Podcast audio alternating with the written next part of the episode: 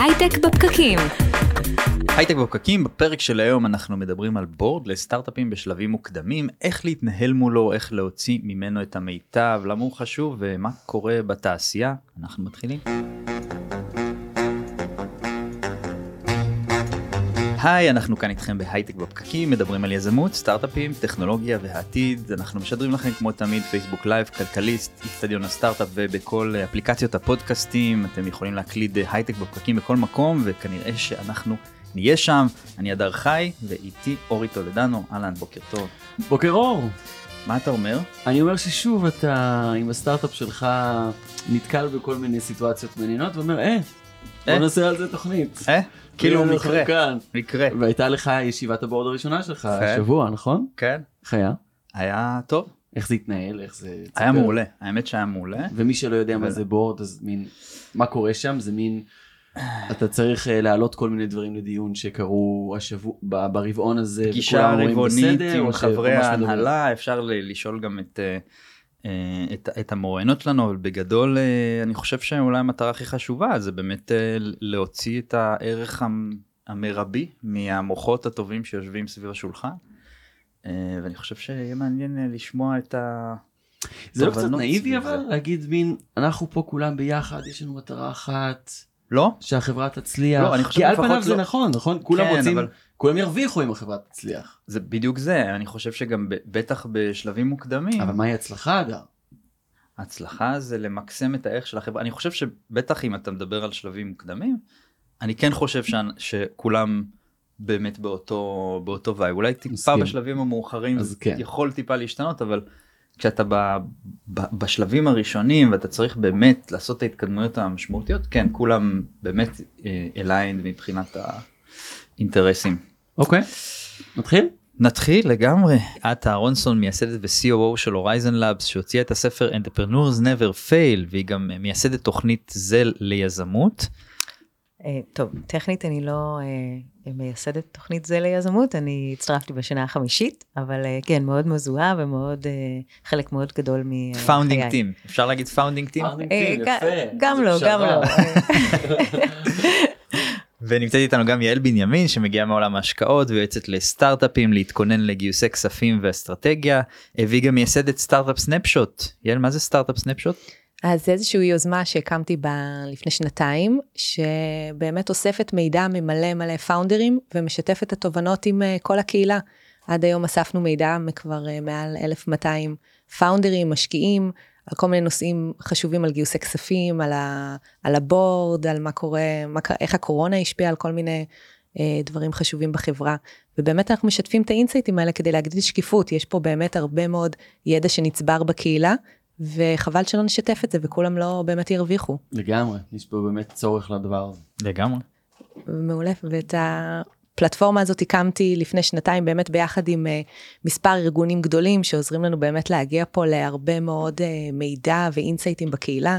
אז ליאת השתתפה בזה אה, באמת אחת מהמקימות של זה מזל, וגם אינטל איגנייט, סמסונג נקסט, לאומי טק, יגאל ארנון, בנסון אוק ונצ'רס ו-TAU ונצ'רס, אז באמת תודה ל- לכל השותפים. אז בוא נכניס רגע לקונטקסט מה זה board כן, אז בורד זה איזושהי קבוצה של, קבוצה של אנשים שנבחרו באמת לייצג את האינטרסים של, של בעלי המניות, שהבעלי מניות יכולים להיות המקימים של החברה, הפאונדרים, הנהלה, הם, המשקיעים עצמם, ולפעמים גם יש איזה שהם יועצים חיצוניים בבורד, שבאים באמת לתת איזושהי דעה, מקצועיות מסוימת לפי השלב וה, והצרכים באמת של, ה, של הסטארט-אפ.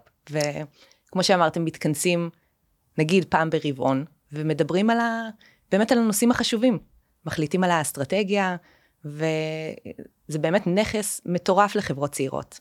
יש פה ולמי ש, מומחים. מי שלא היה אף פעם בישיבת בורד ורוצה ככה לדמיין את זה אז גם צריך להצביע על נושאים או שמין פשוט מדברים ו- וזה מין שיחה כזאת.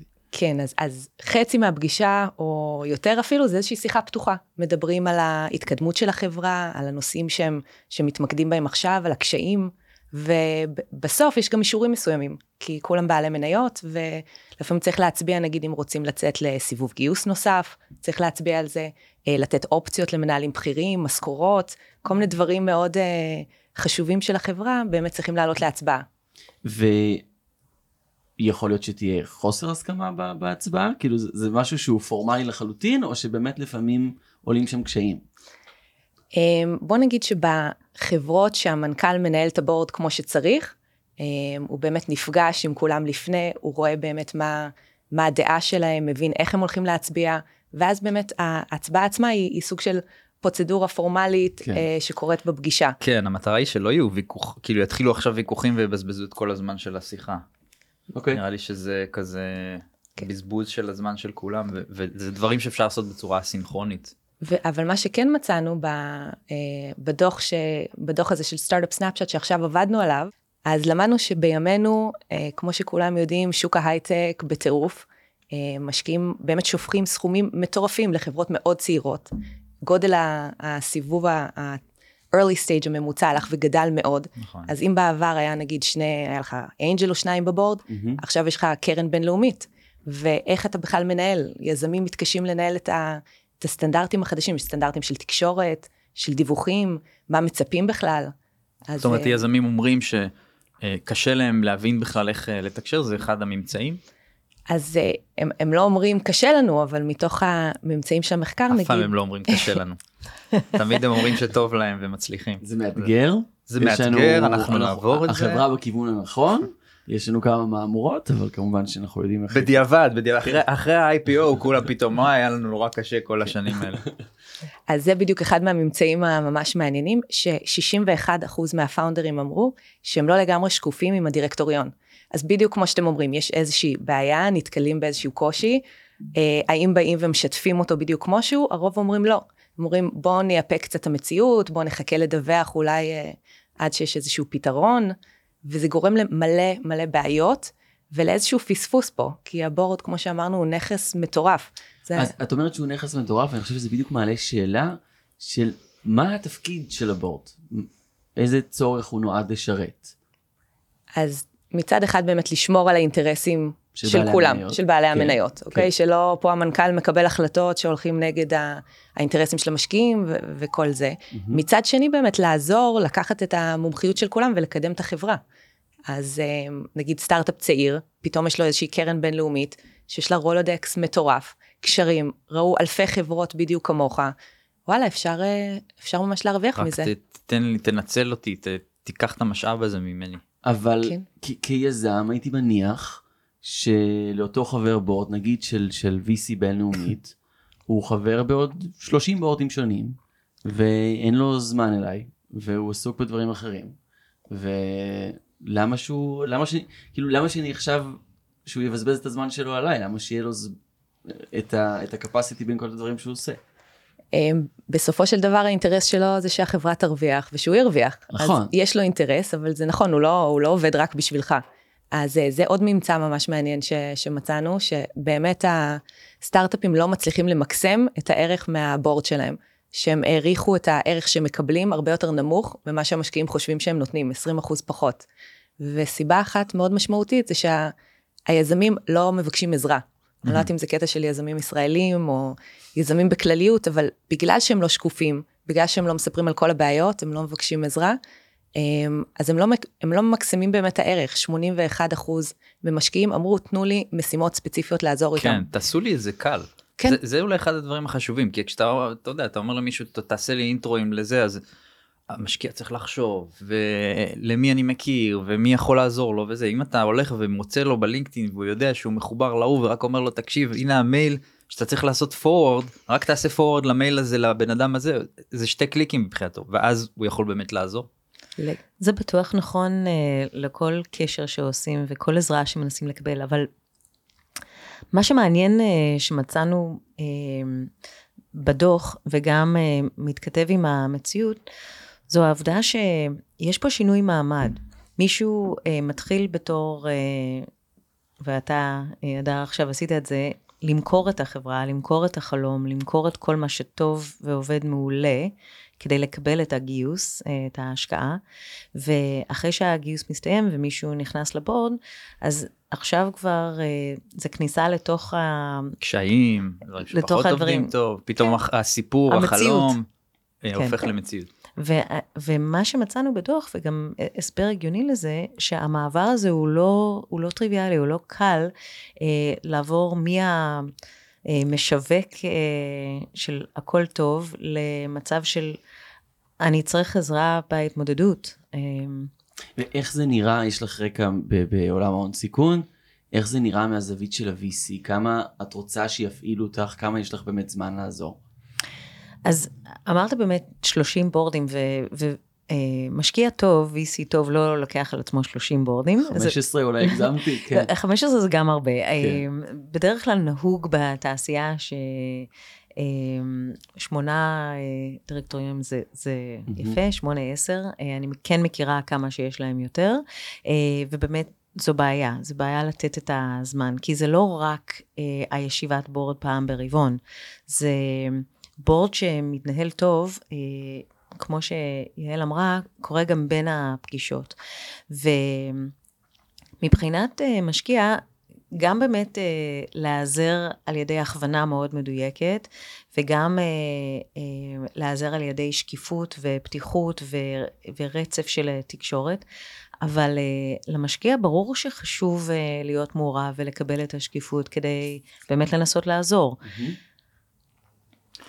זה מעניין אותי כאילו להבין מהצד שלך גם איך זה היה נראה שסטארט-אפ אה, מוכר, כי אני מאוד מזדהה עם מה שאמרת, זה, זה, אתה מוכר את החלום, אתה מספר את הדברים הכי טובים, כמובן הכל, הכל יפה כשאתה בא לגייס כסף, ואז אתה כן, בסוף תמיד יש בעיות, ואני מניח שגם המשקיע מבין שחייבות להיות בעיות, וגם כשהוא רואה את, ה, את החלום הוא מבין שיש בעיות, עד כמה הוא, עד כמה היו לכם כאילו הפתעות פתאום, במרכאות שכאילו פתאום הסיפור השתנה קצת, וה, והמציאות היא אחרת.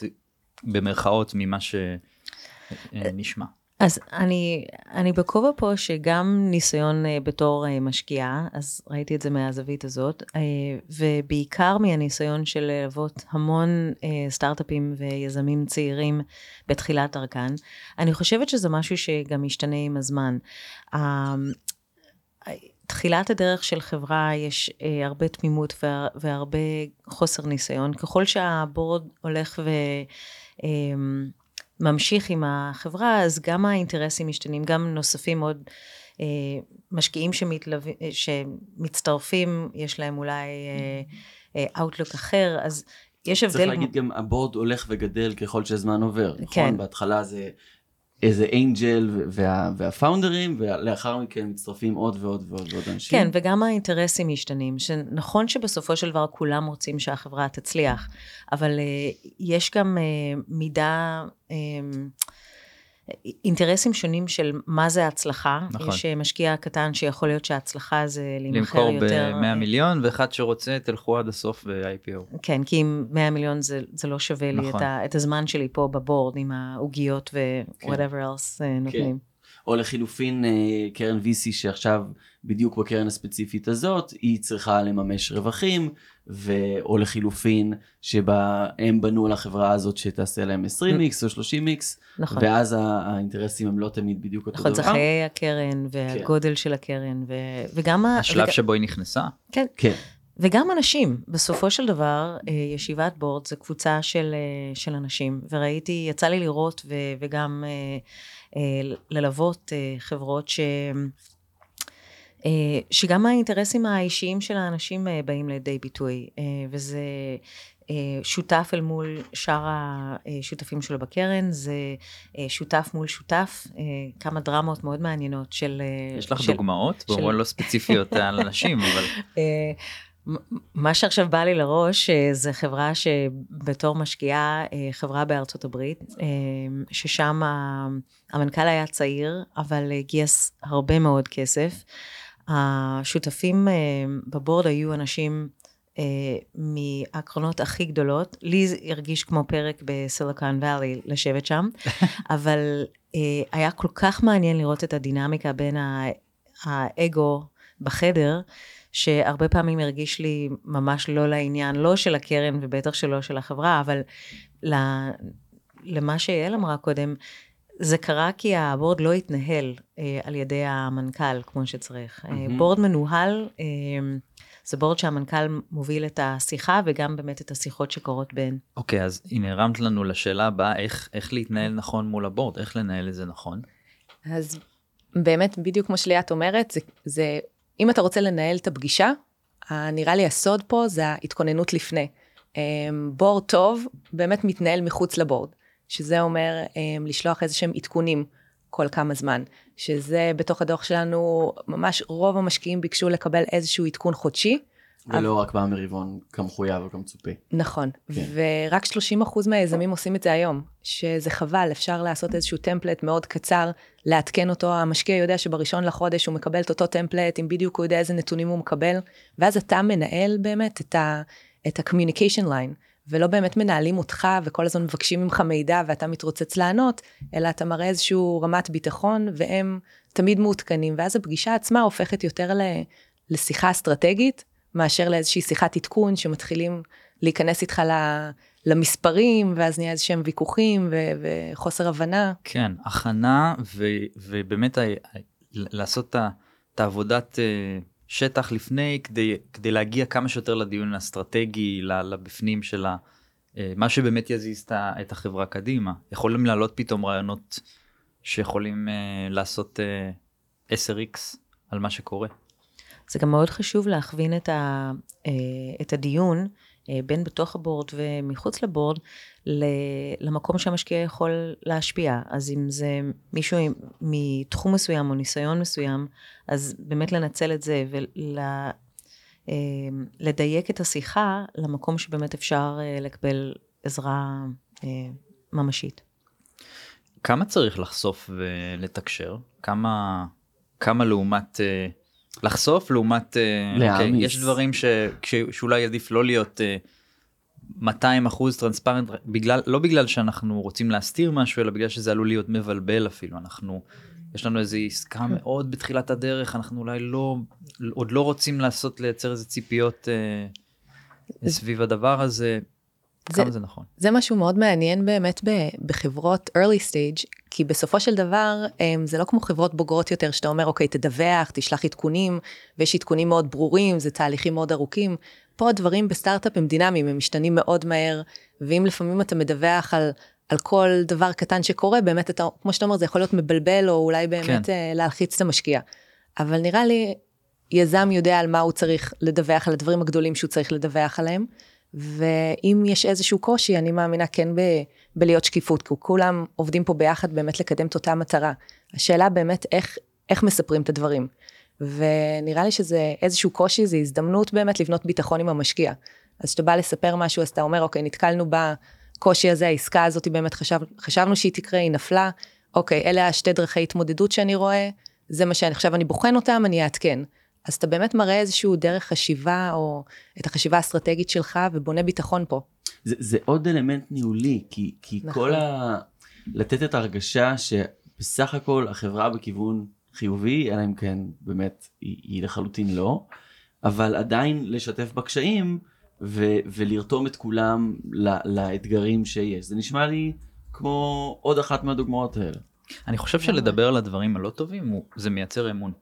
נכון. אתה, אתה בסוף אה, מראה את הפגיעות אם בוא נגיד אם אתה לא אם אין שום דבר לא לאמון, טוב אתה יכול זה מוזר לפתור את זה ולהשתמש בבורד. נכון נכון אתה יכול לפתור את זה אבל גם אבל אני מדבר דווקא על הצד של האמון אם אין שום דבר רע זה ממש מוזר. מה הכל אין טוב מצב אצלכם כזה. אין כן. מצב אתם סטארט-אפ אתם אמורים כאילו כל העניין הזה לאכול חצץ כל היום. כן. לא אז כן. אז אני חושב שפה הקטע של לדבר על הדברים הלא טובים ובטח אם אני צריך להיות אנשים טובים בבורד גם כן אבל בסוף אם, אם הם נותנים לך את התחושה הזאת שאתה יכול להיות פתוח איתם ולהיות vulnerable קצת ולהגיד אוקיי לא טוב לי פה פה קשה פה קשה. יכולים לעזור לך לפתור את זה וזה גם מייצר איזה אמון מאוד אה, מאוד בריא. אז, אז אני רוצה לדבר רגע על, על מי הם חברי הבורד. נכון, בהתחלה זה, זה מעט אנשים, אחר כך זה מתרחב. מי, מי האנשים שאנחנו פוגשים שם? Um, לסטארט-אפ צעיר זה נגיד בין שלושה לחמישה נציגים בבורד, um, נגיד סטארט-אפ עד, עד B-Round, מהמם. משהו כזה, um, ויש את הפאונדר, ויש נגיד את המנכ"ל ויכול להיות אולי עוד פאונדר, המשקיעים, ואז כמו שאמרנו גם לפני, יכול להיות איזשהו יועץ עצמאי, שמצאנו במחקר 44% מה, מהסטארט-אפים יש להם איזשהו יועץ עצמאי. שאני יודעת ליאת, אנחנו בבורד? דיברנו, כן, דיברנו הרבה באמת על החשיבות של, ה, של הדבר הזה. אמ, כן, זה, זה, יש שני סוגים אה, של אמ, נוכחות בדירקטוריון. אחד יכול להיות אה, יועץ מקצועי שהוא גם חבר דירקטוריון, שהוא, אה, המשקיעים הסכימו שהבן אדם יהיה. אה, זה גם יכול להיות אה, מישהו מהמשקיעים שהוא observer, וטכנית לא יכול להצביע. בשניהם יש אה, משהו מאוד מעניין, כי זה מכניס דינמיקה אחרת לתוך המכלול של, של הבני אדם. כי גם מישהו שאין לו זכות הצבעה, הנוכחות שלה בחדר, בתוך הדיון, במה שהיא אומרת, עשוי להשפיע לא פחות ממישהו אה, שיש לו אה, זכות הצבעה. ולעומת זאת, במומחים שבאים לבורד, שאין להם את ה-vested interest אה, בהצלחה של החברה באותה מידה, כנראה שגם פה יהיה לה מניות או איזשהו תגמול בכדי להיות בבורד, אבל המומחיות הזאת היא, באה עם, עם גם הרבה משקל, הרבה פעמים אם לבן אדם יש הרבה יותר ידע, הרבה יותר ניסיון מהמשקיעים ובטח מהיזמים, אז יש לזה הרבה משקל אה, בתוך הבורד. מה אם להביא אקזקיוטיבס מהחברה, להביא, לא יודע, פתאום את ה-VP אה, לתוך לתוך אחת הפגישות? מה עם הדברים האלה? זה קורה? כמה זה קורה? בטח שבחברות שיותר מתקדמות זה מאוד נהוג אה, להביא את, ה, את המומחים אה, בתוך החברה, את ה-executives שעובדים על ה... שקשורים לאותה בעיה אסטרטגית אולי.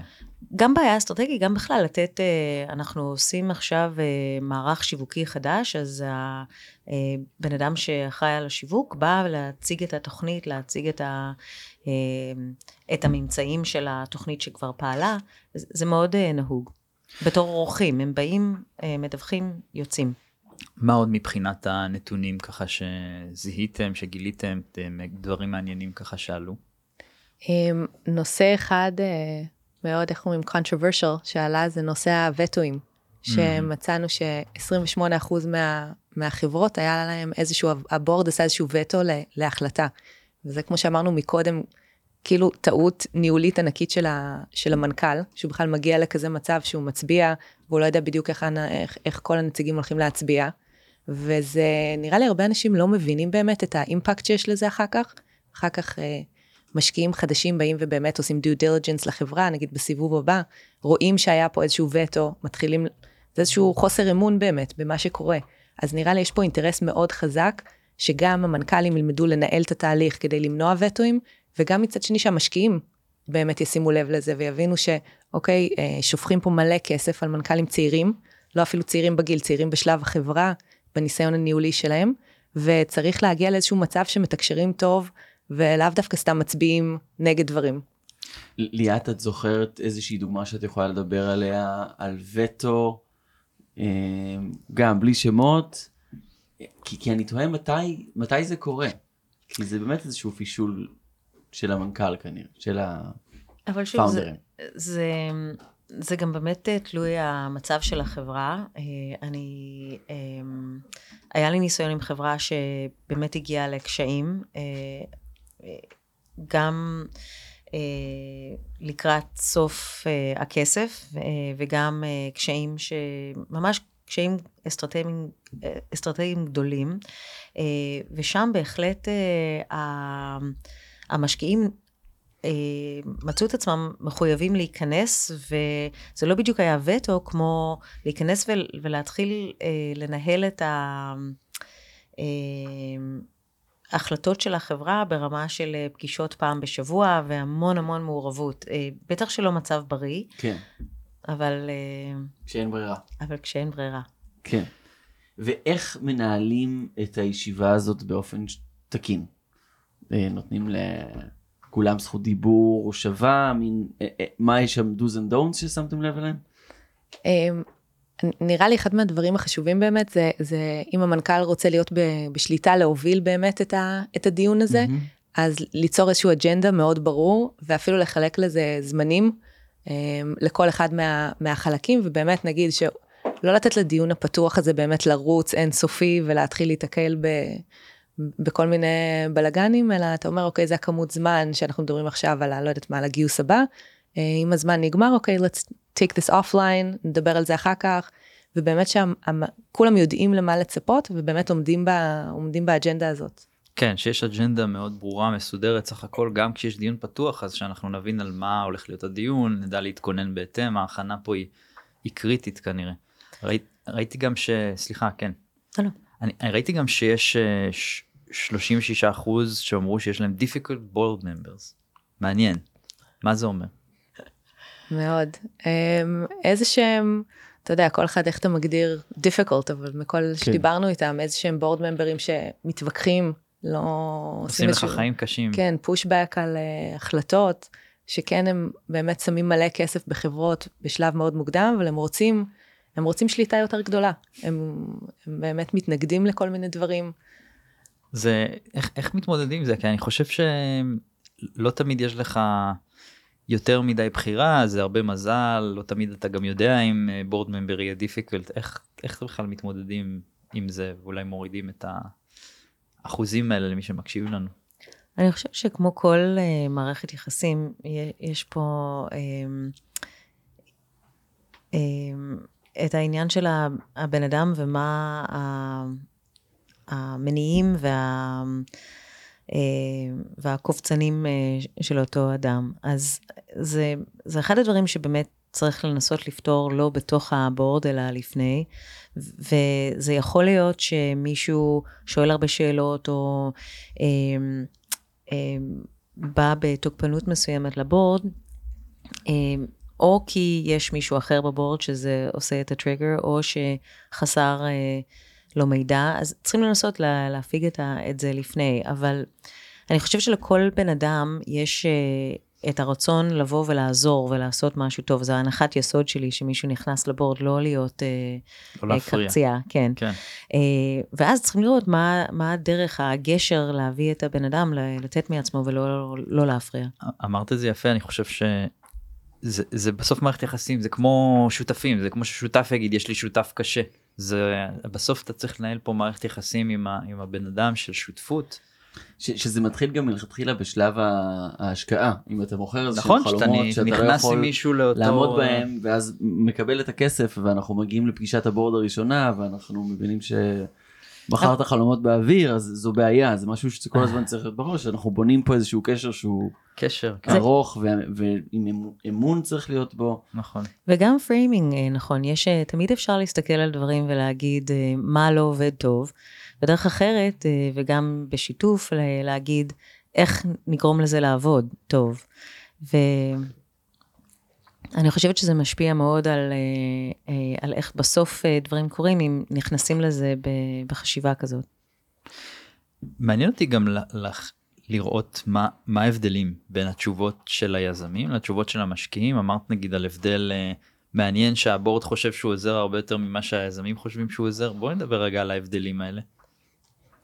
אמ, זה היה באמת שבדקנו כמה קטגוריות, שבימינו אנחנו יודעים יש מלא תחרות בין הקרנות באמת על היזמים הטובים, והרבה מהם מבטיחים לתת איזשהו כל מיני ערך, אה, אוקיי, יש לנו נטוורק מאוד רחב, ניתן לכם באמת, אה, נכיר לכם אנשים, נעזור לכם עם הגיוסי כספים, נעזור לכם עם, אה, עם כל מיני שאלות אסטרטגיות, ובכל המדדים ש, שבדקנו, המשקיעים באמת העריכו את הערך שהם נותנים, הרבה יותר ממה שהיזמים אמרו שהם מקבלים. אז באמת קשה, קשה לדעת למה זה קורה, אם באמת זה בגלל הנושא שאמרנו של ה... שהם לא מבקשים עזרה. הם, רק 30 אחוז מה, מהיזמים אמרו שמאוד, מרגישים מאוד בנוח לתת לה, למשקיעים שלהם משימות ספציפיות, לבקש עזרה בדברים מאוד מאוד ספציפיים, או אולי זה בעיית השקיפות, שגם שלא יודעים, שלא יודעים מה קורה ולא יודעים מה הקשיים, אז מאוד קשה לעזור. אבל כאילו גם אם גם אם אה, את יודעת גם אם יש את אותם בעיות היית מצפה שהתשובות יהיו לפחות aligned כאילו כן אז, אז היזם לא מקבל ערך אבל גם החבר board חושב אני שהוא, אני לא מסכים איתך. שהוא לא נותן ערך אז לא אז אני אגיד היו- אני רגע הרמתי כן. לעצמי שנייה ל, כן. ל, למה אני לא מסכים עם מה שאמרתי עכשיו כן. אז אה, אז אה, אני חושב שיש פה עניין שגם התשובות הן קצת מוטות. זאת אומרת הבן אדם חושב שהוא עוזר הרבה יותר ממה שהבן אדם השני חושב ש... כמה אנשים. אתה חושב שנוהגים יותר טוב מהממוצע? אה, יפה 95 אחוז. יפה. אז אה, אז אז זה זה בדיוק השאלה הבאה זה עד כמה התשובות אה, בכלל ל- לדוח הן מוטות זה כבר שאלה, כן, על... פסיכולוגית קצת. פסיכולוגית בכלליות, כן. כן, על, על מחקרים בכלל, על איך אנשים מדווחים, על איך אנשים, אה, מה הבייס של בן אדם בכלל שהוא מדווח על משהו. כן. זה כבר... אז אז זה מעניין אותי כאילו לחשוב על זה אנחנו לא פסיכולוגים כן? אבל זה מעניין בכל זאת להסתכל על נתונים ולהגיד אוקיי כאילו יש פה גם הטיות מאוד טבעיות שאני לא חושב גם שאנשים בהכרח אה, מסלפים או משקרים זה באמת מה שהם מאמינים. באמת מאמינים במשהו מסוים ואז אה, זה קורה אחרת קצת. כן, אבל משקיעים שבאים, משקיע טוב שבא להשקעה, במקום מסוים רוצה אה, לא להצטרך, לא להידרש אה, להשקיע את הזמן ואת האנרגיה, ושהחברה תהיה כל כך מוצלחת, שאפילו לא צריך אותו. אבל מצד שני, גם כל אחד רוצה להרגיש שצריכים אותו, ושיש איזושהי הצדקה ל- לעובדה ש... לקיום שלהם. אז, אה, אז כן, יש פה משהו מאוד פסיכולוגי, אני חושבת שזה ברור שאנשים רוצים אה, להרגיש שהם אה, נותנים הרבה, והצד הפסיכולוגי של הצד השני זה שיזמים שצריכים לבוא וכל יום לקום בבוקר מחדש ומצד אחד אה, לספר את הסיפור אה, של החלום ושהכול מעולה, ומצד שני להיות פרנואיד שהכול לא בסדר, ושצריכים להתקל בכל דבר, אז מישהו עם אופי כזה, אה, כנראה שיהיה יותר נוטה לחשוב שהוא לא כל כך צריך את האנשים סביבו. Mm. ו... אני תוהה, אני רוצה קצת לפתוח פרספקטיבה על כל הדיון הזה, עד כמה בורד הוא באמת חשוב בחיים של סטארט-אפ? כמה המעמד הזה פעם ברבעון הוא משהו שצריך לעשות, זה בירוקרטי ועוד אחת מהמשימות האלה שמין, אוקיי, צריך לעשות או. את זה, או, וכמה זה, זה באמת יש שם משהו אמיתי כן. שתורם. לי נראה שאוקיי, חייבים לעשות את זה, ולפעמים עושים את זה, מרגישים אוקיי, כאילו זה...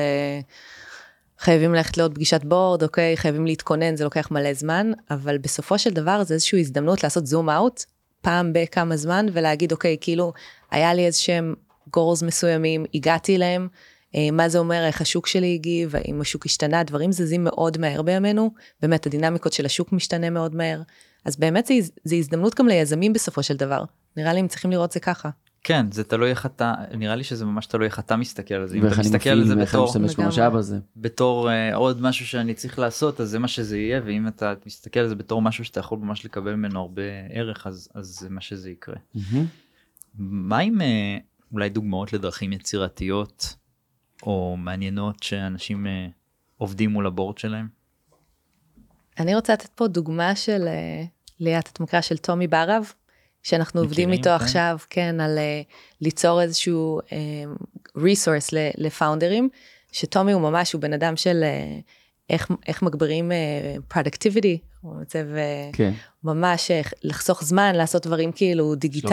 אחלה פודקאסט, אה, נכון. סופר טולס בהקשר הזה, הקבוצה גם מעולה. עוד נכון. פודקאסט יש לו כן. זה, אז- זה לא זה, זה באמת השם שלו עוד פודקאסט. כן.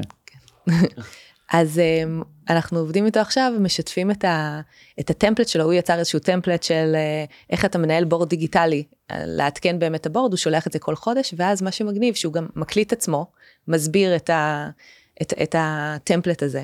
אז המשקיעים, יש לו הרבה משקיעים בחו"ל, שלדעתי חלק מהם הוא אפילו לא פגש אף פעם עכשיו uh, עם כל תקופת הקורונה, והוא מנהל את הבורד דיגיטלית, והוא שולח להם פעם בחודש, הם יודעים בדיוק באיזה יום הם מקבלים את האפדייט, רואים את הוידאו שהוא מדבר ומסביר את הדברים, וזה יוצר איזשהו קשר אישי כבר. אמ, הוא מרשה לך לשתף את הרעיונות שלו שכולם יעתיקו ממנו עכשיו והוא לא יהיה מיוחד? הוא, אם אנחנו מדברים על אה, שקיפות, הוא, הוא מלך השקיפות בדברים האלה. האמת שזה הוא- רעיון מעולה, אני מכיר את התחושה הזאת שאני מסיים לכתוב איזשהו מסמך או מייל ואני כזה, אני- את כושר הביטוי שלי סביר אבל אני לא מרגיש שזה עובר. אולי בוא, בוא סביר, החמאת נקרא, לעצמך, מה זה בוא סביר? נקרא את המייל הזה ונעשה על זה טלפון תוך כדי, אז זה בדיוק זה רק בפורמט רחב יותר, מאוד אהבתי את הרעיון. כן, שיהיה נוח גם שאנשים ידעו למה לצפות כן. ושזה גם יהיה קל לכולם, אז בהתחלה אתה צריך להכיל את זה ואז אה, מעניין, מה אם להוריד board member? למחול, כי אני רואה פה אה, אחד הנתונים זה removing board member, זה, אה, ו- וככל שה funding, ה amount עולה אז הגיוני גם יותר חברות. אה, חלק מזה זה מהלך טבעי וגם board uh, members עצמם מבינים שזה קורה. אם, אם נכנסתי לחברה בתור angel investor והחברה גדלה ונכנסו עוד משקיעים, אז בסוף לטובת גם התנהלות ה board, board שיש בו שמונה אנשים, זה, זה נהיה בלגן ומסיבה ולא בורד. Um, אז רוב האנשים uh, מבינים את זה, יש כמובן uh, כל, מיני, כל מיני טיפוסים, אז יש כאלה שפחות מבינים שהם צריכים uh, uh, לצאת, אבל uh, כמו כל דבר, uh, אם הוא לא בא מהבנה uh, טבעית לנושא, אז הוא קשה, קשה להוציא אנשים, uh, כי זה, האם זה הבעת... Uh, אתה לא נותן יותר ערך, אז אנחנו לא צריכים אותך. אף אחד לא רוצה להרגיש לא רצוי, אבל uh, אני בתור uh, משקיעה של אנג'ל, יצא לי כבר כמה פעמים ללוות בהתחלה, אני גם יותר נהנית ללוות בהתחלה, האמת. הכי כיף. Uh, כן. הכי כיף, uh, של הבנייה, uh, ו- ואז לצאת כשהחברה גדלה, ואני... מה, מהבורדים שאני יצאתי, יצאתי בתחושה טובה שאני מעבירה את זה הלאה, אבל בהחלט גם ראיתי את הגישה השנייה של, שזה שלוקחים את זה אישי ונעלבים. ו... יפה. Uh, אני חושב uh, אולי שאלה לסיום, איך כשאנחנו מתקדמים לכיוון של חברה גדולה, איך, איך השינוי הזה קורה ואולי אולי צריך להביא אנשים אחרים, אולי... אה, אולי צריך לא לתת מקום בבורד לכל קרן בהכרח שמשקיעה. נכון, לא איך מחליטים את ההחלטות האלה? זה הרבה פעמים התשובה לאיך מחליטים מי יהיה בבורד זה חלק מהמשא ומתן של ההשקעה. כן. ויש uh, משקיעים שלא רוצים להיות בבורדים, uh, הרבה uh, קרנות של, של השלבים הראשונים, מכיוון שהם עושים הרבה השקעות, אז הם גם לא יכולים להרשות לעצמם להיות בבורדים, אז זו ההחלטה. Uh, יעל רוצה להוסיף את זה? כן, אני פחות uh, באמת בקטע הזה של איך, איך מקבלים את ההחלטות, אבל כאילו, כן נראה לי שמאוד חשוב שאנשים יבינו שיש פה גם איזשהו נכס שהוא המשקיעים האחרים ולא רק המשקיעים בבורד, שככל שהחברה מתקדמת, ובאמת נגיד הבורד משתנה, אוקיי, אבל מתווספים, מתווספים, איך אומרים? מתווספים. מתווספים לך עוד מלא משקיעים. מתאים לי לעשות אה, כזה דבר. טוב, אנחנו שתינו אמריקאיות בעבר, זה... אז יש פה עוד מלא מלא משקיעים, שאולי הם לא בדירקטוריון, אבל הם יכולים להיות משקיעים אסטרטגיים, הם יכולים להיות uh, קרנות מובילות, ו- והם כן רצו להיכנס לסיבוב, ויש להם מלא קשרים, יש להם מלא added value, אז um, כן מאוד חשוב, אוקיי, יש כאילו את הדינמיקה של הבורד, אבל להסתכל מעבר ולנצל את הנכס הזה גם. יפה, אני חושב שלמדנו. לגמרי. ממש למדנו הרבה. לקחת משהו שאני מניח שהרבה יזמים מתייחסים אליו כאל איזה... חובה בירוקרטית. נכון, ואגב לא דיברנו, אני מניח שיש מיעוט נשים בבורד. נכון. זה לפי הדוח לפחות. כן, כן, כן טוב, כן, לפי כן. הכל אה, זה גם, יש פחות פאונדריות וגם פחות אה, משקיעות. כן, כן אנחנו עובדים לשנות. יפה, אני למדתי הרבה אורי. גם אני. תודה לכם חבר'ה שהקשבתם לנו, תודה לך אורי שהיית איתי כאן. תודה להדר אה, חי שהיית איתי, תודה לאינבסטור 360, רשת הפודקאסטים. תודה לכם. המובילה בישראל תחום הפיננסים והשקעות שמארחים אותנו כאן. שאתם מארחים אותנו ולאורי עם הקול הרדיופוני, תודה לך עוד פעם. אם יש לכם אה, רעיונות לתוכניות או שבא לכם אה, להתחבר אלינו יש לנו קבוצה בפייסבוק היא נקראת הייטק בפקקים אתם יש שורת חיפוש כזאת בפייסבוק ואפשר להיכנס אליה. mind כן אתה יודע גיליתי להם משהו. אה, אנחנו היינו הייטק בפקקים, ואנחנו נתראה בשבוע הבא. יאללה ביי.